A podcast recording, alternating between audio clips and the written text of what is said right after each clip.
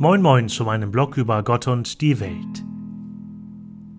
Erster Fastensonntag aus dem heiligen Evangelium nach Markus. In jener Zeit trieb der Geist Jesus in die Wüste. Jesus blieb vierzig Tage in der Wüste und wurde vom Satan in Versuchung geführt. Er lebte bei den wilden Tieren, und die Engel dienten ihm. Nachdem Johannes ausgeliefert worden war, ging Jesus nach Galiläa. Er verkündete das Evangelium Gottes und sprach, Die Zeit ist erfüllt, das Reich Gottes ist nahe. Kehrt um und glaubt an das Evangelium. Evangelium, frohe Botschaft unseres Herrn Jesus Christus.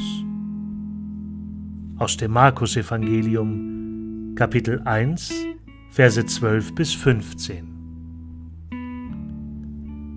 Schönen Dank fürs Zuhören und bis zum nächsten Mal.